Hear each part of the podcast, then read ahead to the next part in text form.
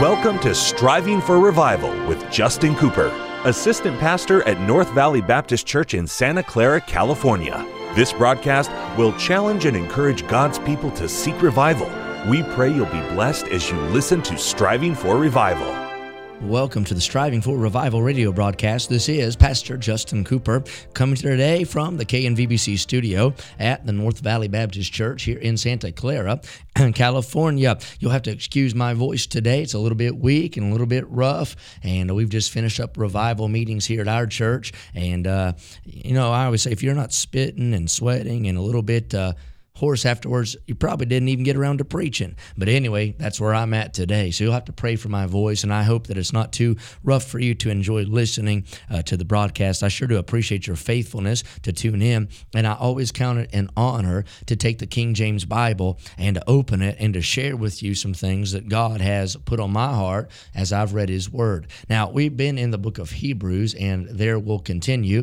We're in Hebrews chapter number six today. Last broadcast, we uh, commenced or began the chapter, and we went through verse number one and two, and we'll continue in verse three today. And there's a phrase there that I want to pick out and put on your heart today, and I pray it'll be a help to you. Now, as you're finding your place in Hebrews chapter number six, let me challenge you. First off, be praying for revival. We sure need it.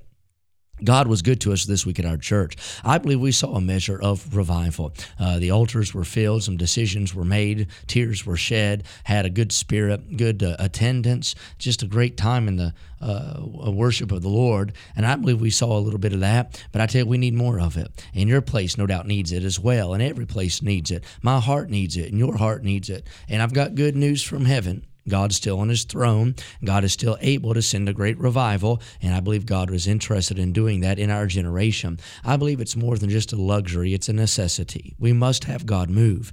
We need him in realness. We need him in power. We need him to show up genuinely in our life. And I know God desires that and God wants to do that, but we need him, don't we? And uh, very acutely aware of my need of God, and I pray you are as well. You know, the same God who met with Adam in the garden is still alive today. And the same God that called Moses from a burning bush is still alive today.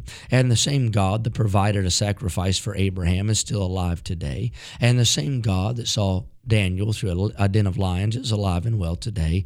The same God who answered Elijah's prayer on Mount Carmel. He's alive and well today. The same God that intervened for Esther, he's on the throne, alive today. The same God that gave a redeemer to Ruth, he's alive today. The same God that was there with Jeremiah when everyone else had forsaken him is alive today. The same God of the upper room, the God of Pentecost, the God of the lake of Gennesaret, the same God that got Lazarus out of the tomb is alive and well today. And I tell you, I want to see him, don't you? I want to see him work. I want to see him manifest himself in power.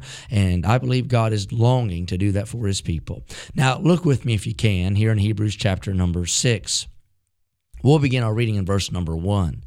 Therefore, my leaving, I want to say, therefore, my beloved brethren, I'm used to reading that verse. Therefore, leaving the principles of the doctrine of Christ, let us go on unto perfection not laying again the foundation of repentance from dead works and of faith toward God, of doctrines of baptisms, and of laying on of hands, and of resurrection of the dead, and of eternal judgment. So he's saying, brethren, continuing the thought from the previous chapter, he's saying, I want you to grow. Don't be stuck on milk your entire life, but grow in grace leave the principle. Now he's not saying forsake them, but he is saying grow.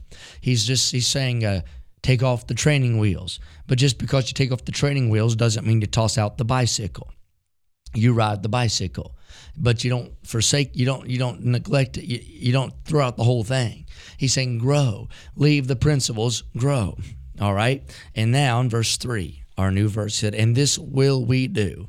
Thank God for that. He makes a bold statement. We're going to do it. I said, leave them. Let's leave them. You ever heard anybody talk like that? They use a lot of those, we are going to definite statements. I'm going to definite statement. I'm going to build a church. I'm going to go into evangelism. I'm going to go to a mission field. I'm going to move houses. I'm going to quit my job. I'm going to divorce my spouse. I'm going to do this, that, or that. And they make these definite statements. I'm going to, I will, I'm going to do this, I will, I'm going to do this, I will. And I appreciate the confidence, but the second part of this phrase is very vital. He says, This will we do, definite statement, if. He throws an if in there, big if, if God permit. I don't know where you're from. I don't know where you're listening to me from right now. But where I grew up, kind of rural in the country, mountain people, they'd make statements like this Lord willing, if the creek don't rise. I'll be there, Lord willing. Lord willing, I'll do it. If God permits, Lord willing. You ever heard anybody say that? I'll be there, Lord willing. If Lord wills, I'll, I'll be there tomorrow night. Uh, if, if, if God's in it, I'll be there. And you say, well, that just maybe gives them an out, an excuse, and maybe so. But I also think it's biblical to talk like that, Lord willing. Paul says, or the writer of Hebrews writes, this will we do. But he doesn't say we're going to do it no matter what. He doesn't say we're going to do it regardless. He says we're going to do it if God allows us to. If God's in it, we're going to do it. If God's for it, we're going to do it. If God gives the okay, we're going to do it. If God gives the green light, we're going to do it. If God permits. I believe we could miss a whole lot of heartache, that we could skip out on a whole lot of sorrow, that we could forfeit a whole lot of, uh, uh of bad decision if we would live life like that. If we would live life that kind of a way. If God permits. I have a lot of plans. I have a lot of aspirations. I have a lot of dreams. I have a lot of things I want. I want to see them happen. But can I say, if I simply pursue dream without pursuing God's will, I'm going to get in a mess. If I pursue plans without also consulting and pursuing God's will, I'm going to get frustrated. I must make sure that I'm in the will of God. Now, my dreams might match God's dream for me my plans, they might be compatible with God's purpose for me. But if they're not, always and ever, I need to go with the will of God, the plan of God, and the purpose of God over my own wants, aspirations, and dreams. If God permit. Now, you say, I tell you what I'm going to do. I'm going to quit my job.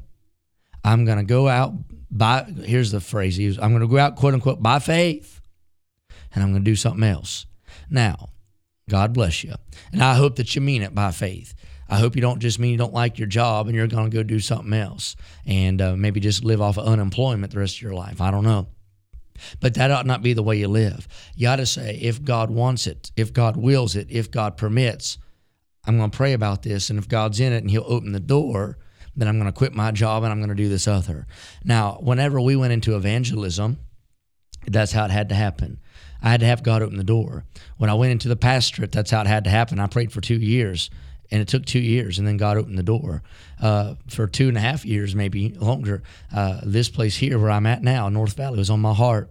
But I had to wait on God, let Him open the door. It wasn't knocking doors down. It wasn't putting my own uh, key in the lock and it wasn't Jimmy in the thing and busting it open. It was God opening it, if God permits. I wonder today, are you consulting the will of God?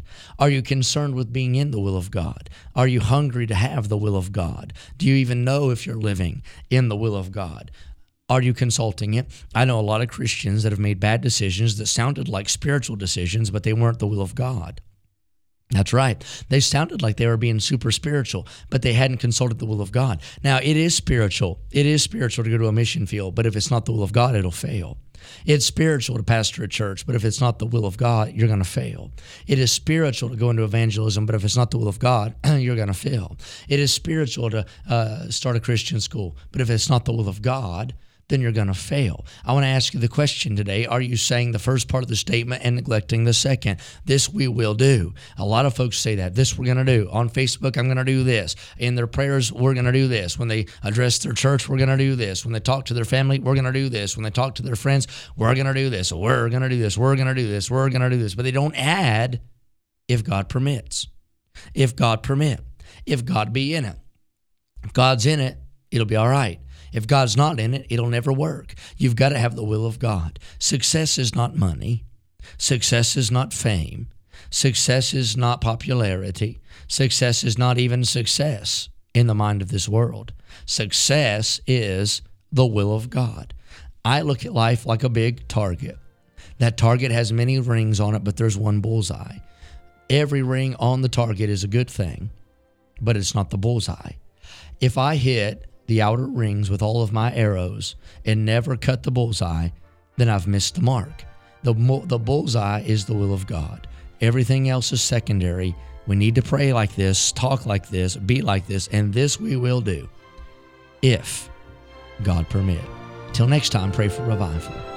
Thank you for joining us today for Striving for Revival with Justin Cooper, Assistant Pastor at North Valley Baptist Church in Santa Clara, California. Listen at this time every weekday as we strive for revival.